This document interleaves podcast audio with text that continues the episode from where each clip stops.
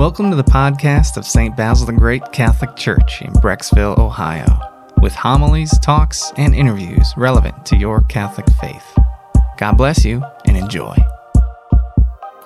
I want to begin by showing how the gospel this week and the gospel last week kind of complement and build off of each other. And I'm sure all of you have been talking about last week's gospel nonstop, but in case you don't remember, I thought I'd just remind you a little of it. It's John chapter 1. All right. So last week we began with the first chapter of the Gospel of John. And the first words on Jesus' lips in the Gospel of John were this What are you looking for? What are you seeking? What are you desiring? What is your deepest place within you hope for and dream of? This week, we're in the Gospel of Mark, chapter 1. The first words on Jesus' lips in the Gospel of Mark are this This is the time of fulfillment. So you have John appealing to our hearts, saying, What are you looking for? Now you have Mark offering to the world, Now's the time of fulfillment. In both Gospels, it's abundantly clear that in Jesus' mind, he came to fulfill our humanity. He came to bring it to a place where all of our energy, all of our activity could finally be at rest because we had found what we've been looking for. What he will propose in the Gospel of John throughout the Gospel is what you are looking for, really, Jesus will say, is me.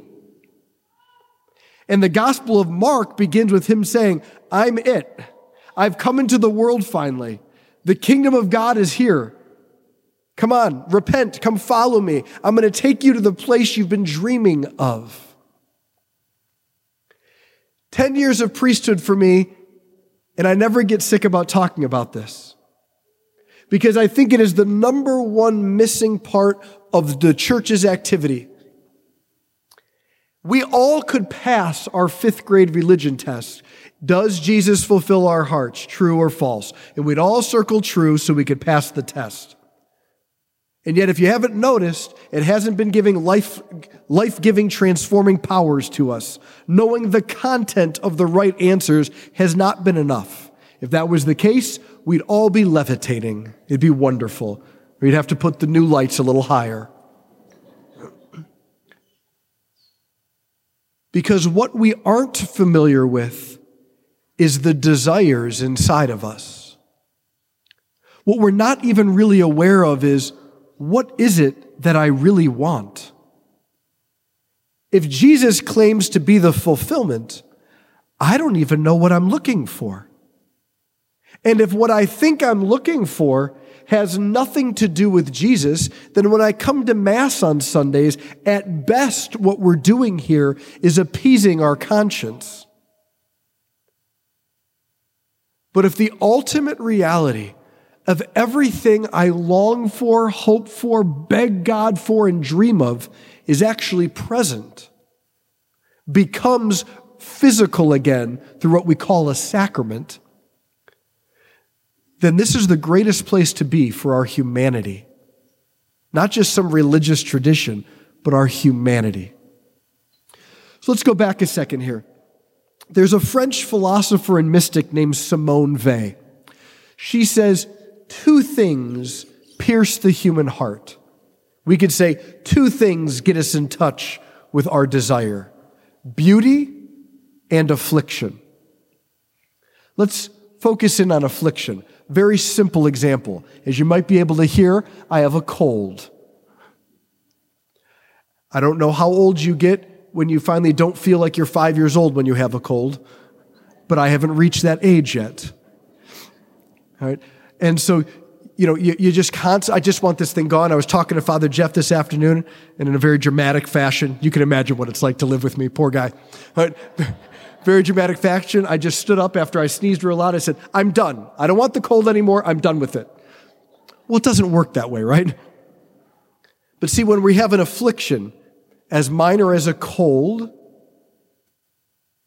or as major as the Regan sitting in the first pew with us who lost their baby in utero, Affliction awakens in you very quickly the kind of life you want to be living, but you're not experiencing. I know them well. They would love a world where babies don't die, especially their own. I would love a world where I don't have a cold. Affliction puts us in touch with the kind of life we would love to be living, yet we don't yet live. So, where do we go with those desires? Where do we go with those hopes and dreams? What we normally do with them is numb them out. How? Well, I can name a bazillion ways. You can find your own. Right? But whether it's binge watching TV, excessive drinking, certain internet searches, retail therapy, being obsessed with work, you name it, we all have different ways so we don't have to feel as vulnerable and dependent as we are. If you and I descend into our humanity enough, what we're going to experience is that you and I cannot fulfill ourselves.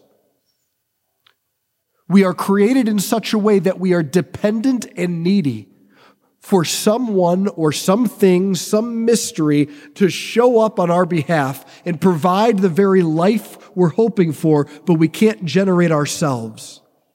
Now imagine if you lived in that ache, that longing, Imagine if every day you knew I was meant for fullness, yet I don't know where to find it, but I'm hungry for it. And you were opening it to God in prayer. And then a mysterious person showed up in your life and said, It's time for fulfillment.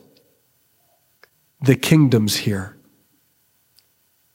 And he said, Follow me.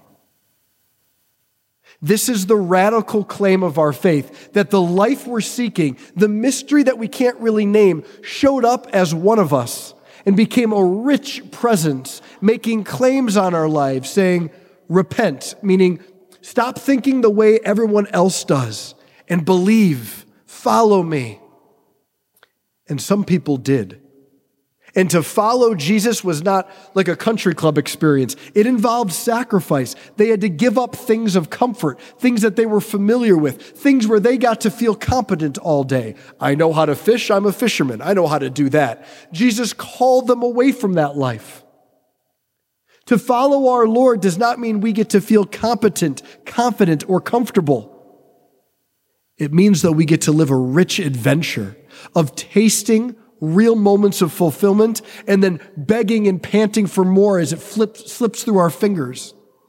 Coming to Mass with all the longings and heartbreak, disappointments and hopes that we live in our real human lives, bringing them here, knowing that heaven really does descend upon earth at a particular place, at a particular time known as Mass.